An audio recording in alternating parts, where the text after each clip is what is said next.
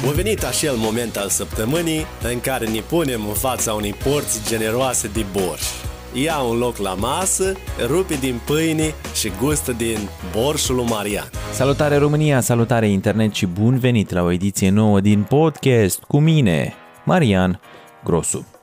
În ediția de astăzi discutăm lucruri profunde, ca de obicei, dar mai mult decât atât vreau să îți spun un lucru care mie personal mi-a schimbat viața acum aproximativ 6-7 ani și m-a pus așa pe drumul pe care sunt acum. Așa că hai să nu mai lungim vorba, bine ai venit la Borșul lui Marian. Nu contează cât dormi, contează ce alegi să asculți cât ești treaz.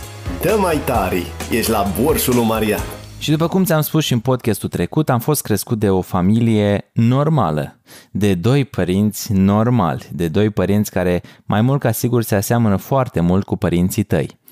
Și au venit după această epocă post-comunistă, eu m-am născut post-comunist, m-am născut în 92 și am plecat cu credința asta de acasă, cu educația asta de acasă, cu tiparul de acasă, cum că dacă merg la facultate, dacă urmez o școală, am șanse foarte mari ca după să mă angajez, să mă însor și apoi să mor.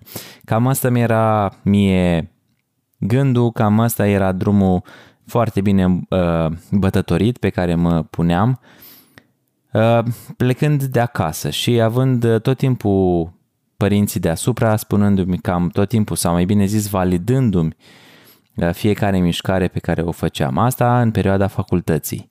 Eu am terminat liceul în 2011 și undeva după, în aceeași vară, am intrat la facultate la informatică la Iași, fiind din Suceava, bineînțeles, cu gândul că mă voi admite facultatea respectivă, voi da și la un master, mă voi angaja și voi duce o viață fericită.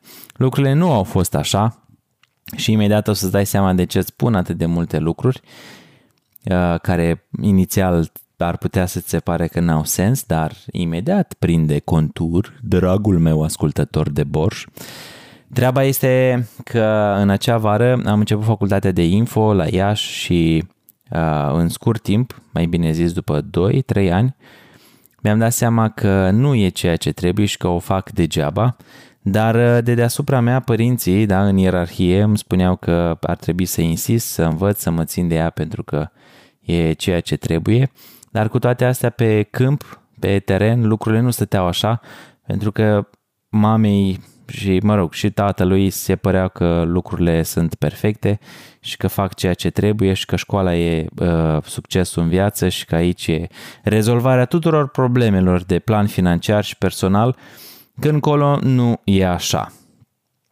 Și am avut tangență cu joburi în informatică o bucată bună de timp din facultate, am fost la multe firme din Iași și am lucrat și am făcut și am dres și cu toate astea mi-am dat seama că nu ceea ce făceam eu la muncă nu era același lucru cu ceea ce făceam la facultate și erau două lucruri total opuse și probabil mulți din cei care mă ascultă și lucrează în info și au făcut și probabil și facultate de info, fie o să-mi dea dreptate, fie o să mă arate cu degetul și o să zic că bă, nu știu ce facultate ai nimerit tu, dar eu după ce am ieșit din facultate m-au luat ăștia de la Google, mi-au pus ca gola pe cap, m-au băgat într-o dubiță și m-au dus fix la Google și m-au angajat și am de atunci pe puțin 10.000 de euro salar. Da, lucrurile astea sunt SF, mai mult ca sigur nu există, pentru că lucrurile nu stau chiar așa, ai șanse foarte mari să te angajezi la Google, dar nu urmând o facultate, ci urmând tu un sistem dintre ăsta așa autodidact, personal, pe care ți-l pui tu ție și de a te autodezvolta tu pe tine singur. Știu că am zis un pleonasm acum, dar nu asta e ideea, ideea este să transmit un mesaj și anume faptul că tot secretul este la tine. Și ca să continui povestea cu facultatea și cu tot ce s-a întâmplat atunci, ai mei m-au întreținut în perioada aia când eram în facultate și am zis că ok, acum urmează să fac o mișcare destul de grosolană pentru că mie facultatea nu-mi place și dacă nu-mi place nu fac nimic din ceva ce nu-mi place și merg cu silă la facultate și mai aveam un semestru și o licență.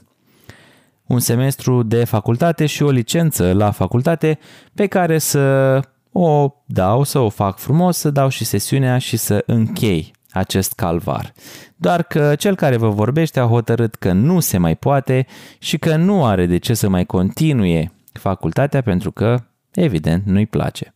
Așa că m-am trezit în Iași, într-un oraș care pentru mine era nou.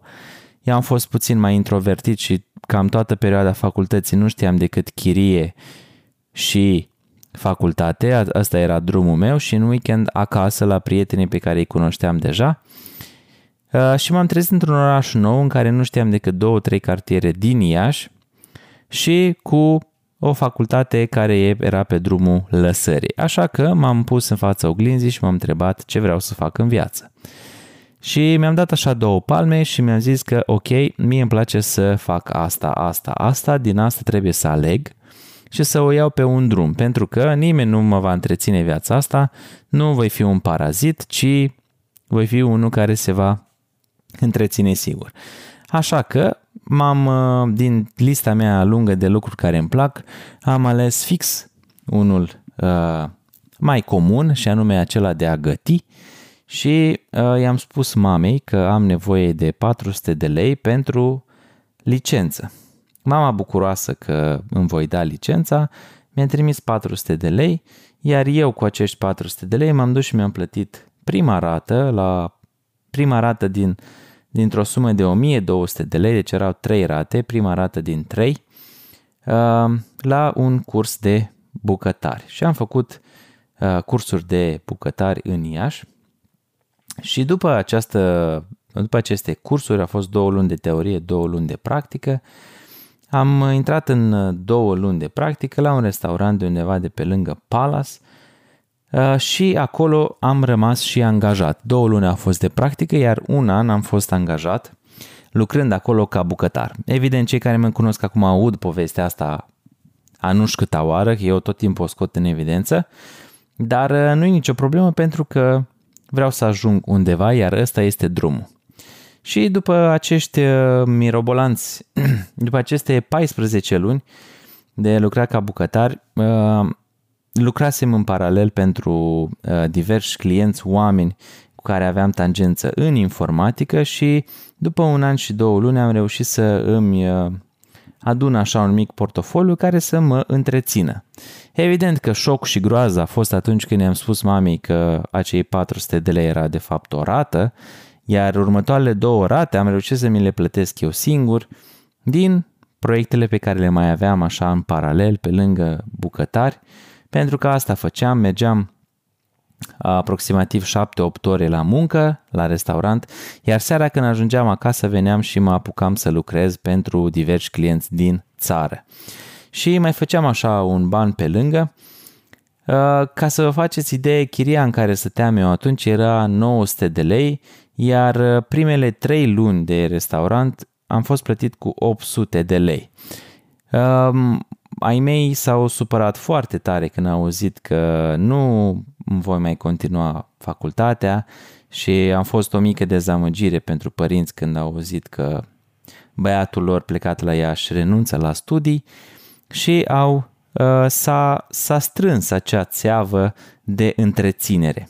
Practic nu mai curgea lapte la țâță și țâța trebuia să mi-o procur eu singur pentru că ai mei nu mă mai întrețineau.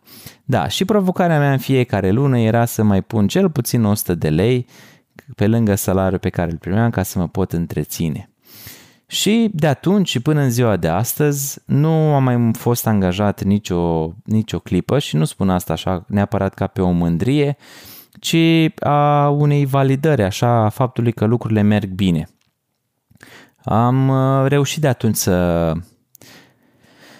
atunci să-mi fac un portofoliu de oameni care să pot lucra și indiferent că e pandemie sau nu, sau că sunt tot felul de valuri, să reușim împreună să le trecem. Ceea ce vreau să subliniez din toată această povestioară este faptul că nu ceea ce ți se spune de mai sus este neapărat ceea ce este corect. Problema de care m-am ivit la nivel personal după ce am lăsat facultatea și am pierdut validarea, să zic așa, a părinților de deasupra a fost faptul că nu am niciodată garanția că ceea ce fac este ceea ce este corect. Spre exemplu, am avut acest struggle când m-am mutat la București și mă gândeam dacă fac bine că mă mut la București sau nu, pentru că aș putea la fel de bine să stau și în Iași și să continui activitatea acolo, dar cu toate astea, venind la București, mi-am dat seama că este un lucru bun. Și ca să-mi reiau ideea de mai devreme, am pierdut această validare și nu am știut întotdeauna dacă ceea ce fac este ceva corect, neavând pe nimeni în spate care să-mi spună fă asta, fă asta, fă asta sau e ok ce faci sau... Și mi-am dat seama, am ajuns la concluzia că nu există un răspuns corect în viață, nu există o formulă, nimeni nu știe mai bine ca tine ce este bine pentru tine decât oamenii care au mai trecut prin experiențele prin care treci tu. Întotdeauna mi-am urmat simțul sau instinctul, acel simț interior de a face lucrurile așa cum simt, respectând anumite principii implantate așa în ghilimele de acasă. Știam, aveam așa un oarecare discernământ și am știut cam care e stânga și cam care e dreapta și în acest ghidaj, în această, să zic așa, nu știu, această mică șlefuire, am mai dat și cu capul și probabil o să mai dau pentru că viața încă merge înainte pentru mine și încă mai dau cu capul, dar cu toate astea aflu în fiecare zi care este răspunsul corect la toate întrebările pe care mi le pun. Așa că, dragul meu ascultător, toată această poveste a fost ca să ajung la concluzia următoare. Faptul că ai tăi îți spun să faci un lucru sau prietenii tăi îți spun să faci un lucru și toată lumea te împinge pe margini să faci un lucru, ceea ce este foarte important este să te întrebi ce anume îți dorești tu. Și puneți întrebarea asta la nivel mare, la nivel macro. Puneți întrebarea asta la nivel cât de mare poți. Și anume, ce anume vreau eu să fac cu viața mea? Gândește-te la ultima clipă din viața ta și gândește-te cum ajungi acolo. Și luând elefantul mare, da, luând planul cel mare, îl faci în planuri mult mai mici. Planuri mult mai mici care ar însemna să îți dai seama cam ce anume să faci în fiecare zi. Iar fiecare zi ar însemna câte o felie din acel elefant. Ca la final de viață să ajungi să duci viața pe care ți-o dorești. Dar atenție! Pentru că acest lucru are două tăișuri. 1. Tu îți faci un plan acum bazat pe dorințele pe care le ai acum, pe educația pe care o ai acum, pe, nu știu, cultura pe care o ai acum, dar sunt unele lucruri care ar putea să-ți scape și la care o să trag așa un mic semnal și să te fac atent. Sunt șanse foarte mari ca peste un an, 2, 3 să nu-ți mai dorești lucrurile pe care ți le dorești acum, pentru că acum, să zicem, ai 25, 30, 40, 50, 60 de ani, iar îți faci un plan pentru următorii 10-15 ani. Dar cine îți spune ție că peste 2-3 ani tu o să-ți mai dorești exact același lucru pe care ți-l dorești acum? Pentru că dacă ar fi să mă întreb pe mine, eu acum ceva timp îmi doream să ajung bucătar. Mă și vedeam gătind cot la cot cu Gordon Ramsay, cu Jamie Oliver, toți acolo într-o bucătărie, scriind o carte și toate cele. Dar lucrurile astea s-au schimbat. Iar dacă îmi făceam atunci un plan de a ajunge bucătar, acum nu mai eram unde sunt. Și asta nu că aș fi acum într-un punct mirobolant, ci doar că și viața are frumusețea ei și câteodată, și aici ajung la punctul 2, și câteodată viața îți oferă altceva față de ce îți propui tu. Există și o vorbă foarte frumoasă care spune că fă-ți planuri, iar Dumnezeu va râde la ele. Pentru că eu nu mi-am propus niciodată în toate planurile mele să mă mut vreodată la București. După cum ți-am spus și în podcastul trecut, am avut o concepție total greșită cum că bucureștenii sunt într-un anumit fel și lucrul ăsta s-a cam spart atunci când am venit în București și am văzut că nu e așa și că oamenii care au trecut prin anumite experiențe îți pot spune, îți pot povesti cum a fost experiența respectivă pentru ei. Dar niciodată nu îți pot spune concret, fă asta, fă asta, fă asta, pentru că asta este corect. Ceea ce este corect este răspunsul lor la întrebarea, la experiența prin care au trecut. Nu există un răspuns corect la nimic, nu există un răspuns absolut la nimic, ci există un mare discernământ, o mare conștiință care în permanență trebuie ascultată, care e acolo în tine și trebuie ascultată, dar ceea ce îți dorești tu de la viața ta, știi doar tu. Ceea ce vrei tu să faci cu viața ta, știi doar tu. Dar atenție foarte mare, pentru că atunci când faci stânga sau faci dreapta, la un moment dat, fie că e viața asta, fie că e după, vei da și socoteală pentru alegerea făcută. Așa că eu tot ce îmi doresc de la tine este să fii fericit și să fii conștient de toate alegerile pe care le iei și să îți asculți întotdeauna inima, dar mai mult decât atât să-ți pui o simplă întrebare. Tu ce-ți dorești de la viață? Porția de borș pe săptămâna asta s-a terminat. Sperăm că ai servit-o cu o șapă tăiată în 4 și cu și el puțin 2 filii de pâine. Punem apa la fiert de pe acum și te așteptăm și săptămâna viitoare la Borșul lui Marian.